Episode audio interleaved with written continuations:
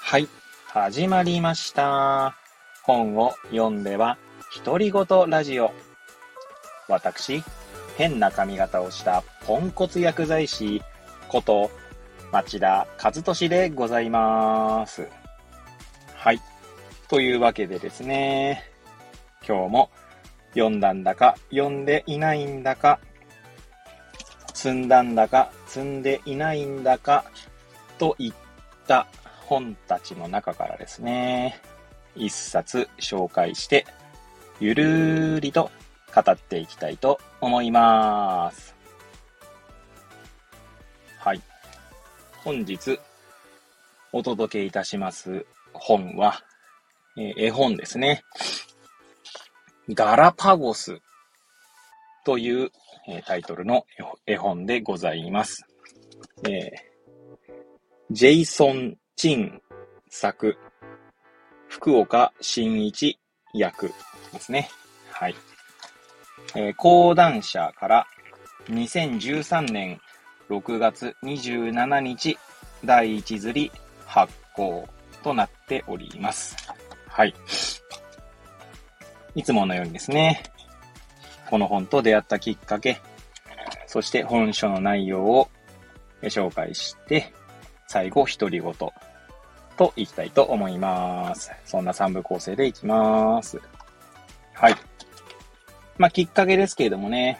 まあ私が絵本を紹介するときにいつも言っていることですが、まあタイトルですね。はい。でこちらは大槌町立図書館で借りた絵本でございますけれども、ね、ガラパゴス。ね、って聞くとなんとなく、私昔ずっとガラケーを使っていたこともあってですね、なんかガラパゴスっていう表現というか、言葉ですね。今ちょっとこう、おやおやってなってしまいますね。はい。ということもあって借りましたね。はい。で、まあそんなとこです、きっかけは。いつものように。はい。で、では、まあ、目次や帯の文言から本書の内容をご紹介したいと思いますが、今回この本には帯の文言はありません。ですので、まずはカバーの内側にですね、書かれた文言を紹介したいと思います。新しい島がまさに誕生しようとしている。この島はやがて生き物たちの住みかとなる。地球上でここにしか存在しない生き物たちの。それらはどのようにしてこの島にやってきたのだろうか。そしてどのくらいの時間この島に住み続けるのだろうか。誕生から600万年の時を経て成長し、再び海の底へと消えゆくまで、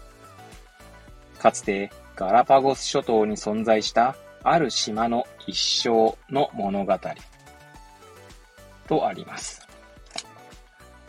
こちらですね、まあ絵本としてはまあ珍しくというかですね、まあ5章ってわけじゃないんですけど、目次があるわけじゃないのでね。ただ、1、誕生。2が幼年期。ちなみに1、誕生は600万年前ですね。で、2、幼年期が500万年前。3、青年期300万年前。4、老年期100万年前。そして5、エピローグ1835年とあります。はい。そんな感じでですね。まあ、時代の流れに応じて、話が移り変わっていくっていうところがですね、書かれておりまして、最後にはですね、チャールズ・ダーウィンとガラパゴスという文章、そしてガラパゴス諸島という文章ですね、あとは最後ガラパゴス諸島の固有種という3つの、まあなんだ、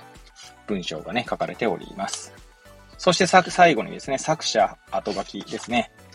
まあ、こちら作者後書きもちょっとご紹介したいと思います。読み上げたいと思います。作者後書きジェイソン・ジン。私がこの本を書いたのは、ガラパゴス諸島が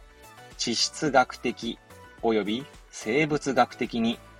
どのようなプロセスを経て今の姿になったのかを伝えたかったからです。可能な限り正確な科学的事実を元にしていますが、魅力ある物語にするために、お話の中には想像の範囲を出ないところもあります。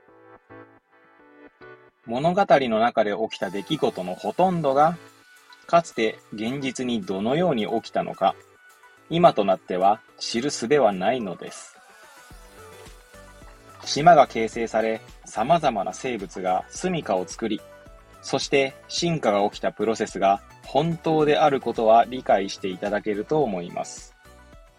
しかし、事実の詳細については推測の域を出ないのです。この物語は科学に基づきながらも私の想像を通じて作られました。それでもこの驚くべきガラパゴス諸島が私をワクワクさせ、刺激してくれたことを読者にも同じように感じてもらえたらと願ってやみません。この本の執筆にあたりお世話になった方々に謝辞を述べておきたい。彼らの協力がなければこの本は存在しなかった。ということでですね、4名かな。アイダホ大学、デニス・ガイスト博士、火成岩岩石学、火山学教授、コルゲート大学、ハルプ・カレン博士、地質学准教授、テキサス大学オースティン校、クリスティン・ペアレント博士、進化生態学者、ニューメキシコ大学南西生物博物館、ハイジ・スネル氏、ガラパゴス野生生物学者。はい。そして最初にね、ご紹介しましたけども、翻訳されたのが福岡伸一先生ということで、私も持っておりますけども、生物と無生物の間とか、あと動的平衡とかですね。あと世界は分けても分からないとかも確かあったと思います。はい。そんな福岡伸一先生が翻訳されたと。はい。ということでございますけれども、はい。ここらで本書の内容の紹介を終えて、最後独り言ですけれども、結構ですね、この手のというか、科学絵本っていうんですかね。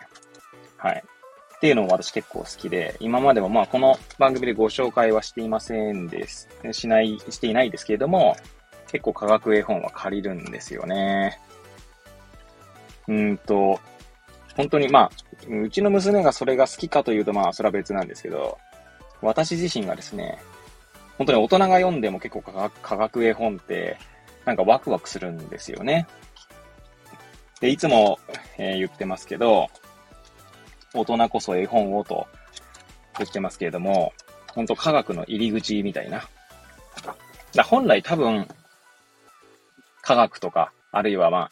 学びというふうにかなり範囲を広げて考えるのであれば、新しいことを知るとかですね。そういったものってものすごくワクワクするものだと思うんですよね。そういう意味でもですね、このガラパゴスという絵本はですね、ガラパゴス諸島についてですね、想像するきっかけになるような絵本かと思いますし、まさにですね、作者後書きで、このジェイソン・チンさんがですね、最後の、作者後書きの最後ですね、この驚くべきガラパゴス諸島が私をワクワクさせ、刺激してくれたことを読者にも同じように感じてもらえたらと願ってやみませんとあるので、私もですね、これを読みながらですね、結構ワクワクしたわけですよ。はい。あとはですね、こうやって何百年もかけてですね、島ができたり、なくなったり、そういった地質学的なところっていうところですかね。そういったことを想像するとですね、人間のその寿命の遥かな、何百万年ってことはね、とんでもない世代を経てですね、島とかは成長したりとか衰退するっていうことがあるわけですけど、まあなんかこう、そういう長い時間軸にこう見たときにですね、なんか自分の人生のちっぽけさみたいなものを感じたりしますよね。身近な例だとですね、まあ星のね、輝きを見ていると、まあ、星の輝きそのものはですね、何万光年もっとか何億光年か先で、出たものが今届いているわけですから、ね、そう考えると面白くないですか、はい、あとはまあね、ちょうど一昨日配信したパパの柿の木という絵本もですね、まあ人の人生よりも長い時間をですね、植物はこう、なんつうんでしょう。長い年月をかけてですね、育っていくわけですから、まあそうするとですね、こう世代をまたいでですね、受け継がれていくものというものが、なんかこう、そういった思いとかもですね、まあ一緒にこう感じることができるんじゃないかななんて思ったりもしますね。はい。なので、まあ、情報とかですね、日頃いろんな情報が出ては消えってしてですね、まあ俗に言うブーカの時代といってですね、まあ、変化の移り変わりが早いという時代であるからこそ、そういった長い時間軸を意識してくれるものに触れることでですね、何かこうバランスを取れるっていう面もあるんじゃないかなと思いますね。はい。まあ何でもいいんだと思うんですけどね。はい。まあそんなことをですね、感じさせてくれる絵本なんじゃないかなと思います。もしよろしければですね、まあ、図書館で、借りるもよし、まあ、なかったらですね、まあ、図書館の司書さんにご相談いただければいいかと思いますし、もちろんですね、購入したいという方はですね、まあ、ぜひ、地元の本屋さんに注文していただければと思いますし、はい。そんな感じで手に取っていただければと思います。はい。本日はガラパゴスという絵本をお届けいたしました。私のくだらない番組ではございますが、また遊びに来ていただけると嬉しゅうございます。というわけで、また次回お会いいたしましょう。